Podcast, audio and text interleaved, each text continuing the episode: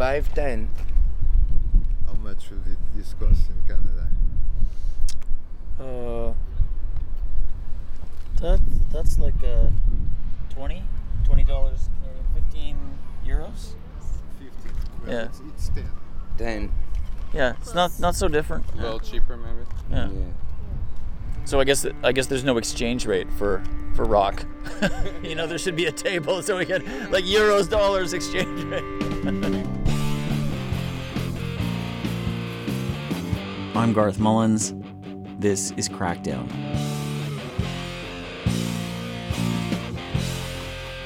Episode 5 The Portugal Paradox.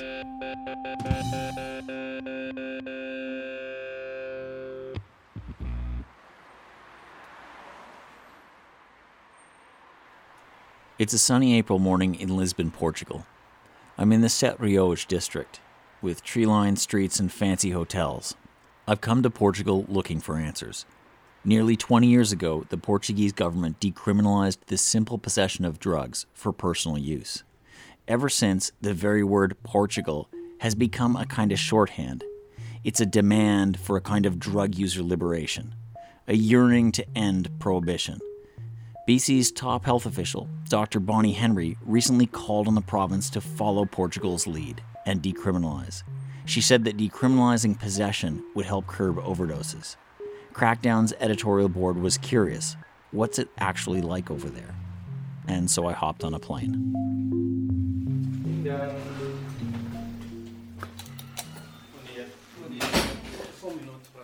The first place I check out is called the Dissuasion Commission. I'm here with Sam and Lisa, two of Crackdown's producers, and Enrique Pintquel, a local journalist and translator. Inside, it's basically a waiting room, like a doctor's office. There are three teenagers in a group. Enrique walks up and says hello.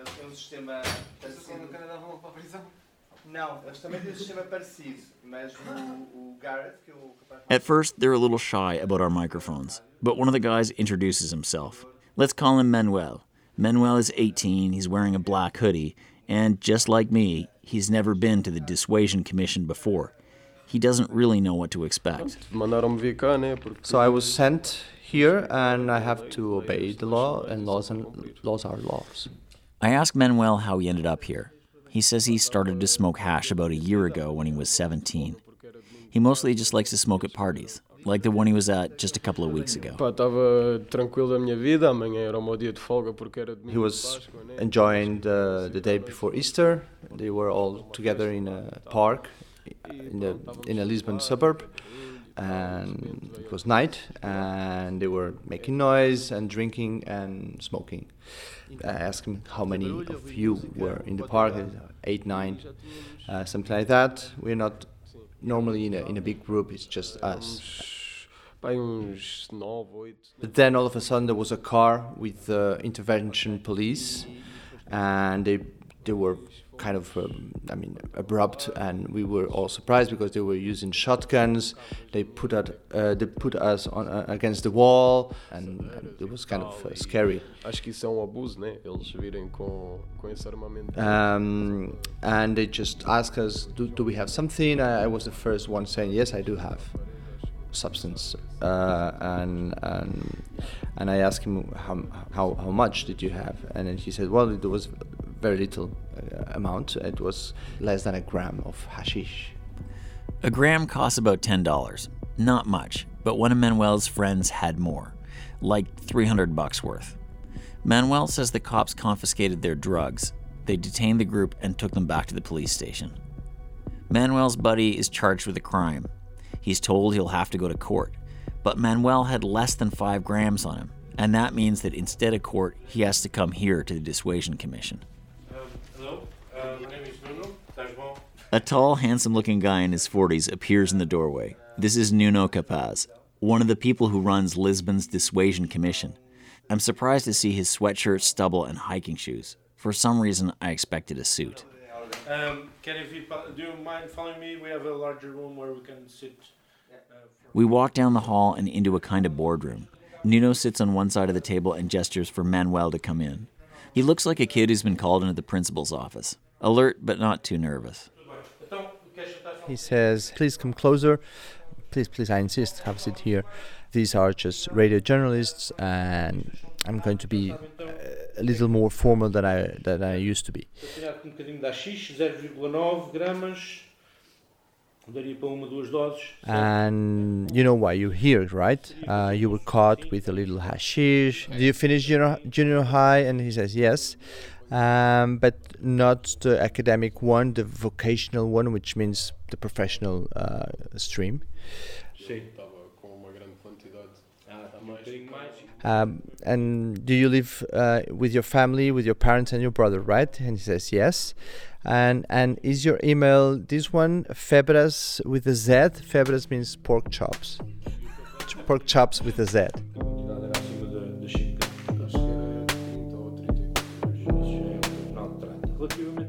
Nuno says, well, regarding your record, you know, this is an administrative sanction, right? This is just like uh, a traffic sanction, like uh, driving without your seatbelt, you know, because this is uh, the first time you, you have been warned. This is a first situation, and you are not a regular. You, we are going to suspend your sanction. This means Manuel won't have to pay a fine. He's told the commission that he doesn't have a drug problem, it's just a recreational thing. Nuno seems to accept that, and that means that Manuel won't have to do any treatment either, at least not at this time. Uh, Nuno insists uh, if you show up here a second time, you would get an actual sanction. He says everything just like in the ads on television about uh, medicines or aspirins. They have to read the, the, the small letter thing. It's blah, blah, blah, And then Nuno slides a piece of paper and a pen across the table. For the first time, Manuel looks a little worried. Isto vai parar onde? Não, isso I, I, I'm- I okay? Is gonna uh, happen anything to me? And he says, no, no, no, it's just part of the of your record. It's okay. Nuno tells Manuel that the commission has social workers and psychologists. If he starts to worry about his hash use, he should just give them a call. Manuel responds that he actually has been having a rough time lately, but that he's already seeing a psychologist. He signs the paper and slides it back to Nuno. And uh, finally, Nuno says, Well, done. From our part, I think it's everything. Nuno says goodbye and, and go for it. Forza. Forza means uh, strength. May the power be with you. Can we, can, we, can, we, can we let him go? Thanks for talking to us. I'm sorry the cops pulled guns on you. This happens where I'm from too. Yeah. nisso é sucesso. Sucesso. Make a big success. Thank you.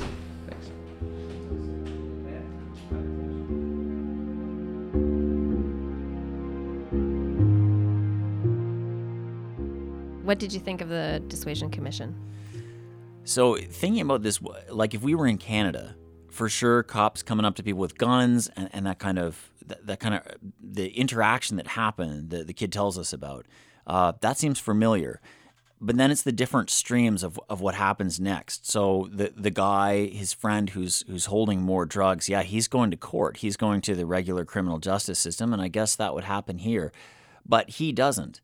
And um, at the Crackdown editorial board, we have a lot of people who've had um, lots of interactions with law enforcement and jail time that are kind of related to possession or around that sort of stuff. And, um, you know, Dean Wilson, who's on the board, likes to say lots of drug users end up doing life in three month bits. And that just doesn't happen in Portugal. And that's, that's pretty amazing. And what do you think about the um, the people that we saw uh, in the waiting room? It's different than what I thought it would be. You know, like I didn't think that we'd encounter a waiting room full of uh, kids who were smoking pot, basically. And I didn't realize that that's 90% of what the commission handles. So Nuno, the first thing he seems to want to figure out is is someone um, an addict or not, as he says, and and is someone using opioids or not, or, or, or hard drugs. And then they kind of stream them in two ways and there's lots of people that come through and it, it seems like it's just a rite of passage you know that it seems like a, a trip to the principal's office so it just seems like most of what they do is kind of lecture kids not to smoke so much pot Right, which is um, why I'm glad you asked Nuno what would have happened if it had been someone like you who had come in to the dissuasion commission when you were a young adult instead of um, somebody like Manuel. So me, I used uh, injection heroin for over a decade. If I was a Portuguese guy, what what would have happened to me here? Well, if you were caught by the police in the possession of uh, um, less than one gram of heroin, Probably not. I, I had a gram a day habit. okay. So, but you're probably buying several times. Uh, I'm probably, I'm fairly sure. Where normally people, uh, normally drug addicts don't buy a huge amount of Yeah. drug at a time. Yeah. They normally buy smaller doses.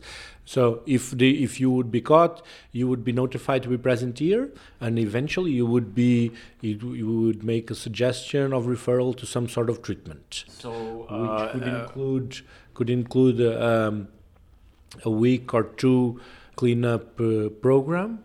It could include also um, a methadone program, substitution program. If you wanted to enlist a, a 12-step program, living one year in a therapeutic community on the countryside, that would also be available. All all, all uh, planned and all without gaps in between, so you don't uh, relapse in those periods. So it took me a long time till I was really able to stop doing heroin. I'm still on methadone now, and I I I hope that I would take what was offered to me, but I also know that I haven't always done that. Yeah. If I just didn't show up at the methadone bus, or if I was just you know not complying with what the what the dissuasion commission was suggesting, Okay. uh, do, do they send a letter to me and tell me to come back? What? Yeah. And Yes. then, like It's, uh, well, that's what would happen if the person is not willing to uh, get back to treatment or restart treatment. We will probably have to apply a sanction to that person. And normally, the sanctions we tend to apply uh, for uh, drug addicts are the regular presentation. Uh, it means that the person has to, to check in with a certain institution on a regular basis, like once a week or something like that. I don't mean to continue down this road, but I had a probation officer, and I don't think I made every appointment. Maybe I made half of them, you know. And I'm like kind of in the middle. I'm not the I'm not the most uh, fucked up, you know. Not also the more compliant one. I understand. Yeah, which I'm not the most compliant. Yeah. I, I would say that we, well, we do not work as a probation officer. Yeah. But our role legally it's more or less similar. But again, we, we work under the Ministry of Health. Yeah. So if you do not comply, you do not continue or under the the jurisdiction of the Ministry of Justice or a court system. So there's, system. there's no path that leads me to jail for this. No, for Unless I'm usage, over no. over a over a gram. No. For usage, no. People thought that when we decriminalized drug usage, they thought, oh, so people can walk around with less than five grams of hashish from now on, and it's it's not like that. We couldn't just do that because that would be against the international conventions that we signed, and so uh, there's this list of illicit substances, and there has to be some sort of uh, penalty for people that are caught with it. But the, the international conven- conventions doesn't say that you need to have criminal sanctions or a criminal record. You personally, beyond the like international relations piece of this, Mm-hmm. do you do you think that it's the right thing to do to have an administrative process? Yes, I think it's much better than having a criminal one. Is it better than having no process? Yes, I think so. In some cases, yes, because we can do because by having the process that allows us to do an assessment of the sort of users. There are people who have problems with the substance that they are using, and that therefore should benefit of some sort of follow-up meetings, motivational meetings, referral, treatment, counseling, whatever. It depends on the cases. And an administrative procedure, an administrative offense procedure, seems to be to be the proper legal framework to deal with those situations. So, what did you think of what Nuno was telling you there? I really, I really tried to get Nuno to tell me how I was going to jail in Portugal, and there was no, there's no way to get there. So I think that that was really something. But I, I kind of learned from him that he operates a big sieve, and he's trying to sieve out, I guess, people like me. We stay in the sieve, and all the kids who are doing pot, the ninety percent go through, and then he's trying to divert, as he says, people I guess people who have uh, who are wired in one way or another using opioids or something all the time try to divert them to different programs uh, and and he says he kind of puts the the energy and, and leans into that more. But if you are caught with more than a gram, you are not going in the same sieve. Oh yeah, different. You're just going to jail.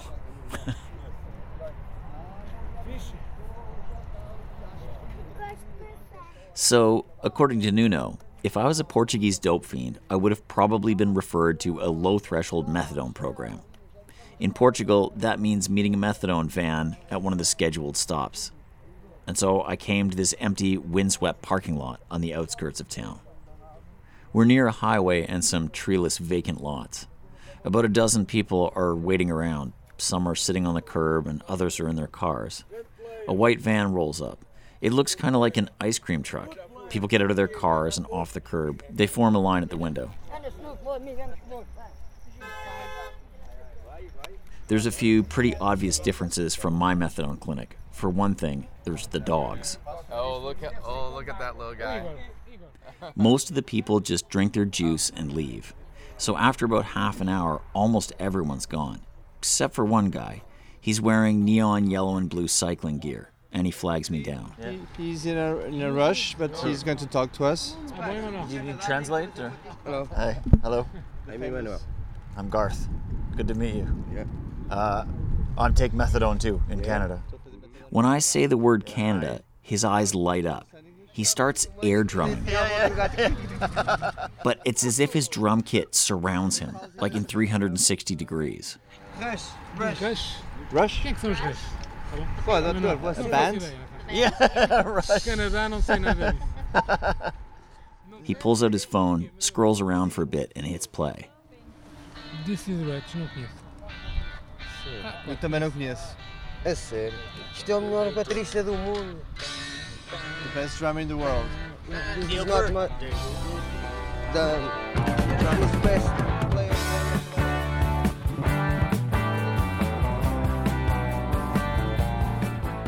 Me and the guy are both air drumming now. And another man wearing a dress shirt and a lanyard looks over at us, puzzled. He says he's never heard of this song before. And the bike guy says something in Portuguese. You're, you're a bunch of assholes. You don't know him. It's shocked because I don't know the, the band.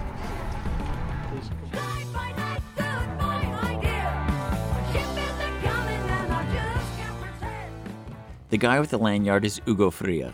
He's a psychologist and team manager with the NGO that runs the methadone program here. Hugo says he's really more of an arcade fire kind of guy. This location, it, it was uh, synced because it's near uh, trafficking uh, neighborhoods and using area over there uh, behind that building. Hugo points across the field to a couple of public housing towers. Some people come from there, and some people come from further away, even walking up to 30 minutes to get here. Hugo says they only do a piss test on the first day here. They hand people a cup, and if they want, they can find somewhere to pee, maybe behind the van, and bring it back right away. I tell him it seems a lot better than Canada. When I wanted methadone, it was just easier to get it from a drug dealer than a doctor. Hugo nods. He says he doesn't worry about the black market methadone. So you, you said there's no black market for methadone. No, there is a black market. Oh, there market. is. Okay. You don't care. No, no, no problem for us. For some of them, it, it works. It's better than to inject every day with heroin. This blows my mind because in Canada, the doctors and the people who run the methadone program, they hold it tight in their fist. That's why the problem is. Uh, it's like the the law of the oferta e procura. I would say the to find and uh, like the economical law. Supply and demand. Yes. Yeah. If you if you um, hide your products, everyone will will will, want it, and there's a lot of uh, uh, side markets, black markets. Yes, yeah. Uh, If you give them give the methadone to you, to everyone, or if everyone can get methadone easily, that's not a problem. This is a medication. People need this medication. People need very much this medication. So we have to provide it.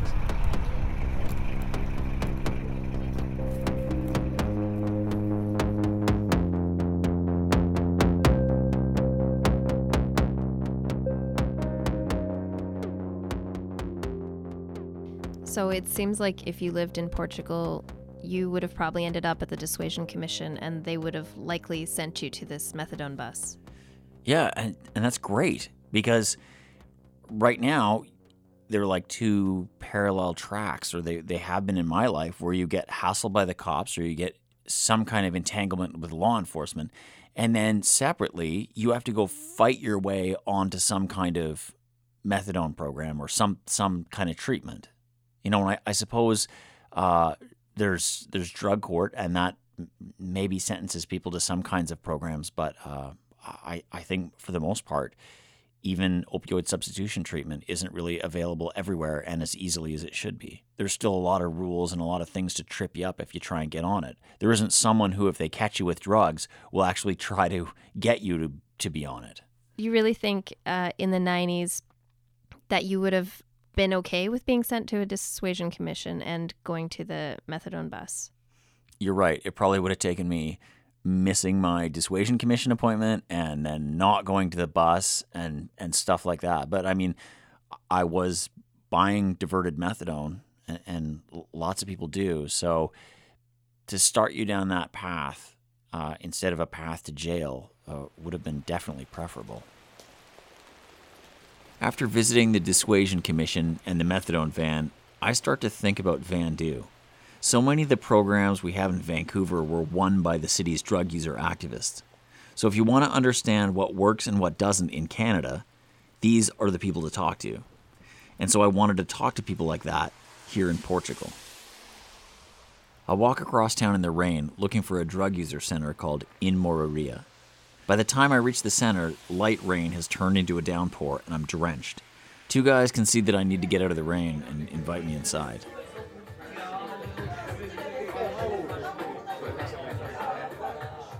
In Mouraria is basically the size of a living room. It's got lime green walls and some low slung couches. Someone is sitting on pretty much every surface in the room. It has a little sandwich assembly line going in the back, just like at Vandu. And there's coffee. Most people, like me, are pretty drenched, but happy to be inside. One of the guys behind the desk hands me a green plastic envelope. It says Redução de Riscos. That means in Portuguese, reduce the risk. It's a little kit with syringes, water, citric, cookers, cottons, and a condom.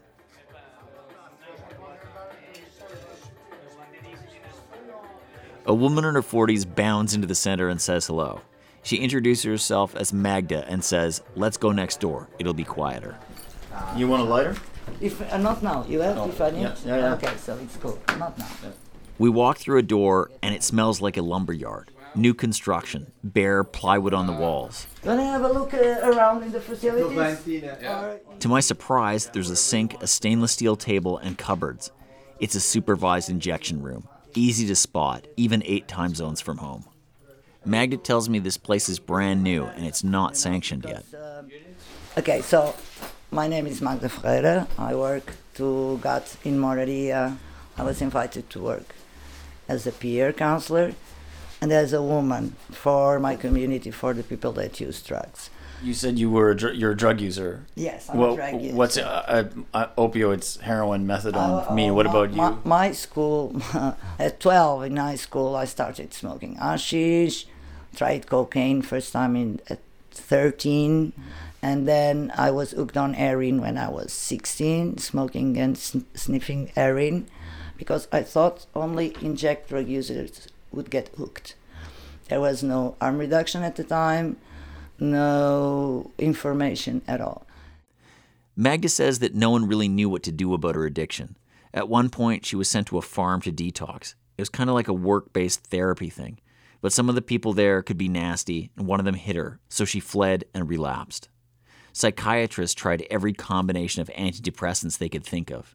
She said it felt like they were going to fry her brain. Portuguese society was trying to learn how to address the problem of drug use, you know. So Do you think it has?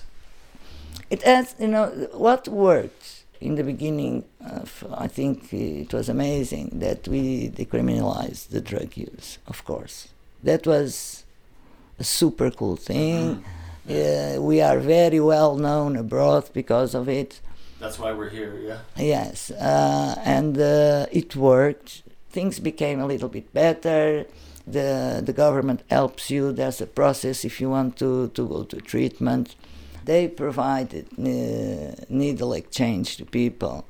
Even doctors learned how were learning how to deal with us, to deal with the situation. Families had to be teach also how to deal with the problem, you know. And uh, of course, it worked in one way. But in another way, it didn't. It's still illegal to sell drugs in Portugal. In fact, the government pitched decriminalization to the public as a way to free up resources, so cops could spend more time chasing dealers and traffickers. That means that drug users in Portugal, just like in North America, gotta buy their drugs on the black market. It's like it's a, it's a paradox, you know. It's like a gray area. So prohibition is still alive and well in Portugal. Of course, it is. You know, you are even in in the, in the questions of violence. I saw that now the dealers are young boys that grew up in the ghetto, you know, and they don't respect drug users at all. They eat them, mm. you know, hardly. They want to break break your pride completely. I'm from a, a time where people use drugs to enjoy. So I, mm. I, I don't understand why. Like, you know, to live with shame and with stigma and to be discriminated, it's even more toxic than drugs, you know. And I felt that. In this job, I felt accepted in my choice, and I end up healing a lot of things, getting rid of a lot of labels that I have put it in myself. The first one was shame. Yeah, I really, I really agree with you, and I'm starting to notice that in this job, I, I have to talk about my drug use, and it's changing that in me too. Yes, you know, because it, it, it's the way to empower out other drug users, you know, and uh, it's not our fault that the drugs we like are illegal. I will like drugs forever. So, but I can't let drugs use me Right. anymore. So I want a little bit more. I want more for me, you know.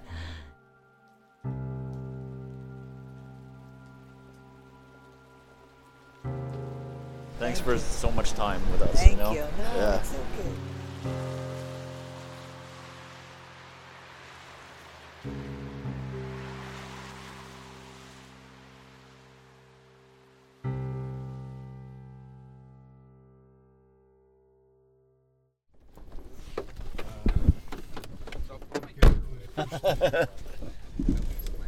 In the, the side. Oh yeah. Sorry, I have uh, a dog. There will be fur and. Uh, I'm in the northern city of Porto to meet up with Rui Miguel Coimbra Moraes. Rui is on the board of CASO, Portugal's only drug user union. okay, we will. On Yeah. board, yeah. Thanks for taking us, Rui. Problem. So uh, when you when you talked to us earlier, um, you said that you could tell us about the dark side of the Portugal model. Do you remember that? Yeah. What's the dark side of the Portugal model? Well, uh, the dark side is that the, the, the, the implementation of the policies is uh, growing in paradox. So uh, we have this uh, uh, on the law that uh, is a bit schizoid thing that you can buy and it's not a crime, but where do you buy it? Dope, don't, heroin don't, doesn't appear on the on trees and on supermarkets. Uh, to buy, you have to go to places uh, where where a violence uh, environment is concentrated. You know, use uh, dealers, uh, users, um, and uh, Such as where we're going. yeah, yeah. So Rui this is in his uh, 40s. He wears a t-shirt and a suit jacket. It's a look that works in a room full of politicians, but also in a room full of drug users. I do the same thing sometimes. While we drive, we start talking about the old days. Like me, Rui did a lot of drugs when he was in grad school. Back at that time in Vancouver, I was using heroin most of the time. What was your what were you doing here? Uh, the same, but uh, at the same time doing other things. And with heroin, I managed to be using and uh, studying and working for a long period. when I started uh, using cocaine, I put a dealer in my apartment. Oh wow! so you, the dealer was your roommate? Yes, the apartment was mine, and uh, he needed a place. So that probably fucked up school pretty quick, hey? Yes, I have uh, destroyed myself a little bit. Six months later, Rui had no money, no dope, and his veins had collapsed. He eventually got into residential treatment and started taking buprenorphine. For a few years, all he did was the odd line at a party. Did your veins come back? Yes. Not mine. They're they're gone forever. I don't know where where they went. To the inside of the the body. Yeah, Uh, yeah. Afraid, How? afraid of you? they, I think they are. Last year, I I, I found the vein, but then I I, I fucked up uh, the vein uh, pretty quickly. Now I I'm finding in in different places, but I'm uh, taking care of them so that I can use till 200 years. To, Yeah. yeah. The car winds through the Portuguese countryside until the fancy hotels and tourists disappear. Rui pulls over to the side of the road. What neighborhood are we in right now? Uh, bairro do Cerco, neighborhood of uh, Cerco Siege. Siege, like a battle. Rui says it can feel a bit like you're under siege here. The cops even sometimes set up checkpoints, blocking all the entrances and exits to try and catch dealers. As we get out of the car, off in the distance, I see a ruined building. Sort of uh, old brick and concrete structure with no roof. A This little bit of is graffiti, uh, uh, old stone. Uh, Yeah. granite stone. We make our way through a couple of smashed rooms, rubble piled in the corners, grass growing everywhere. The ground is strewn with garbage, including hundreds of those little green plastic envelopes containing harm reduction supplies. This is uh, the place of use, and if uh, when it's um, raining or something, it's very crowded. Yeah. Injectors go to the cave. So you smoke there and you go to the inject, go to the cave? Deeper into the smashed structure, on one side is a small room with around 10 people. They're sitting on a low ledge against the walls. They're passing around a pipe and they invite me to join the circle. Não há câmeras, é só rádio. Speak a little bit English. Yeah. Can I just sit here? Hey. But what uh, how much do you come here to this place? Yeah, how often? Every day? Every All day, the every day, Yeah. every day, every day. Olha, Natasha, há pouquinho. And so what- what's it like here? Quer, quer. Here, Yeah. space, Yeah. é de boa vontade. space, space. Uh, like uh, many people come here, but uh, the um, convívio. It's friendly. Yeah. So sometimes people share. Yeah, yeah, yeah. And that's not uh, very. It's it's not uh, so usual among uh, users of cocaine.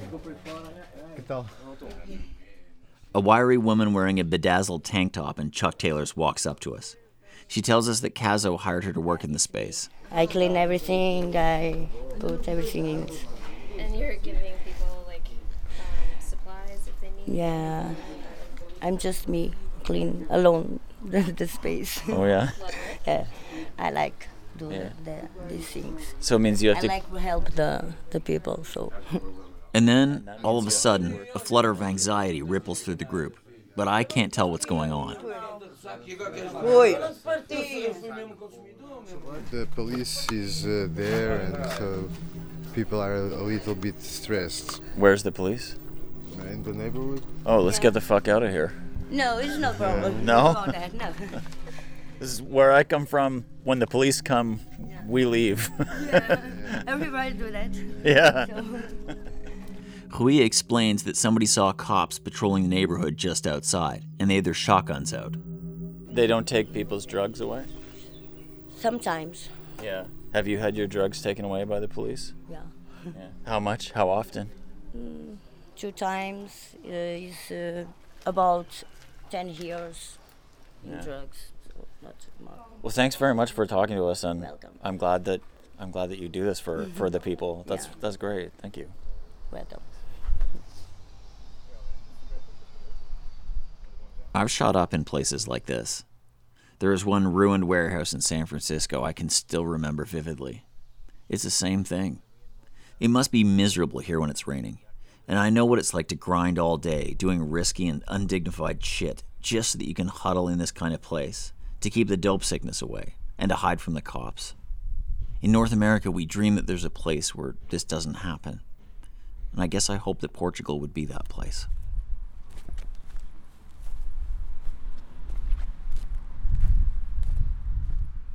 After hanging out in the ruins for a while, Rui and I walk back to the car, and on the way we start to talk about fentanyl. There's nothing about the Portuguese system that prevents the same kind of thing from happening here. In Vancouver and in North America, we have so many people dying from the overdose crisis, fentanyl and stuff. You don't have that here yet, but one of the things we were asking for is a safe drug supply so that people won't won't die from fentanyl anymore. Do you guys Uh, there, I know guys that uh, search fentanyl even if they have uh, heroin. I was recently in Bucharest, and the guy was asking me, "But I have fentanyl. Why it's much stronger? Why do you want uh, heroin?" And Yeah, we have people who want fentanyl as well, um, and it's not it's not fentanyl itself; it's the unknown quantity. You know, so you don't know how strong it's going to be. And and if it was regulated, you know, if it was legal, then you could get ah fentanyl. I know how strong it will be. Ah heroin. I know how strong. You know, cocaine. Should be regulated. It makes no no sense that this lie of uh, prohibitionism that so more than a hundred years of lying uh, that begins with commerce, not with uh, worries about human condition. And uh, for me, it's still the commerce because it created a so huge monster of making money for some that uh, it's uh, it's difficult to to regulate because there's lots of uh, interests. I mean, yeah. Rui agrees that drugs should be legal, regulated, but there isn't the same sense of urgency here about that because there isn't nearly the same death toll. Yeah. yeah. yeah.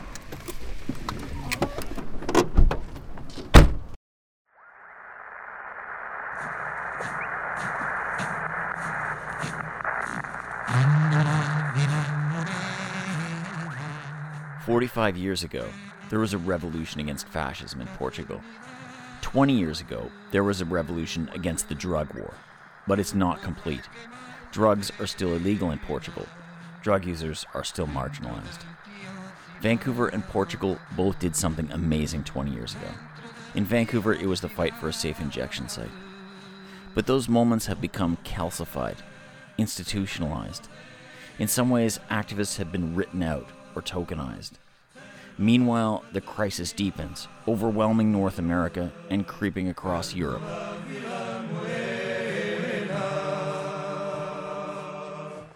When I was 19, I was caught with drugs and thrown in jail in California.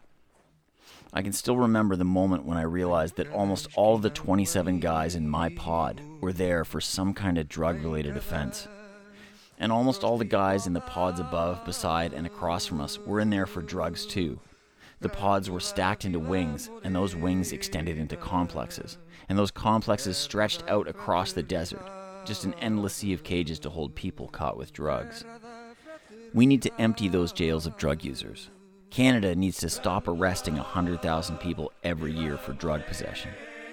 But it can't stop there.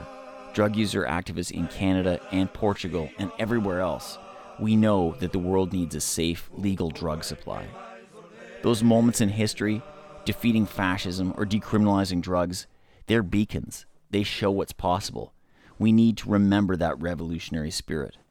This song, broadcast on Portuguese radio in 1974, was the signal to launch the revolution.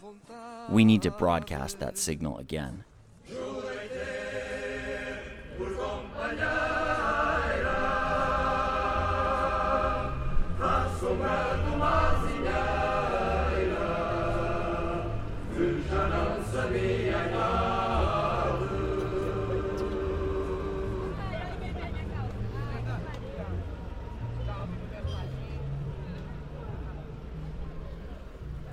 Crackdown is produced on the territories of the Musqueam, Squamish, and Tsleil-Waututh nations.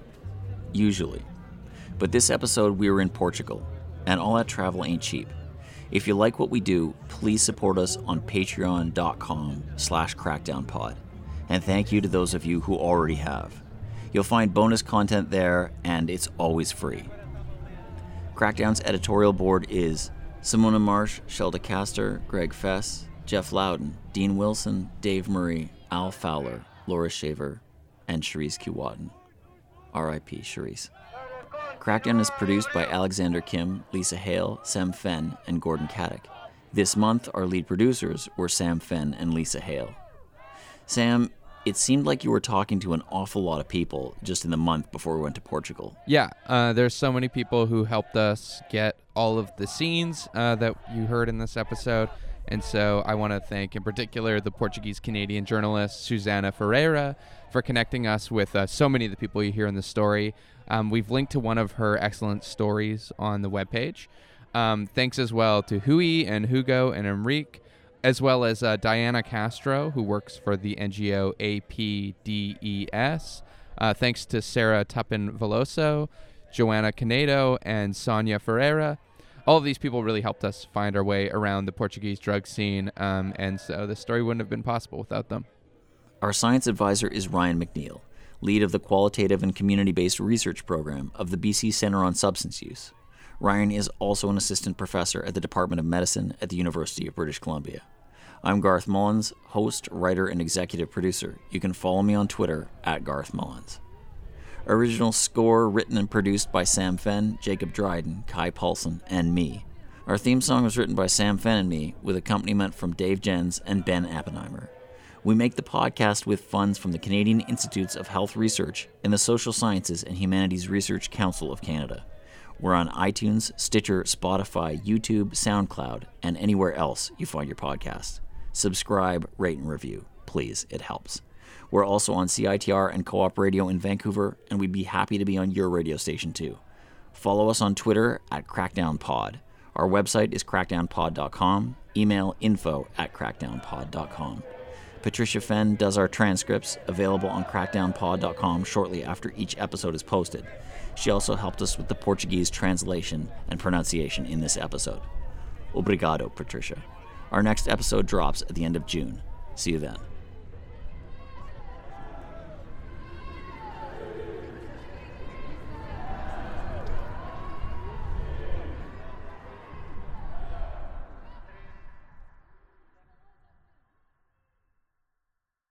So what am I saying, Lisa? So, obrigado. Obrigado, Patricia. Obrigado, Patricia. Obrigado, Patricia. It's just ending with, I think, more of a slight U. Obrigado, Patricia. Obrigado. Okay. You have been listening to a Cited Media production. C I T E D. Find out more at citedmedia.ca.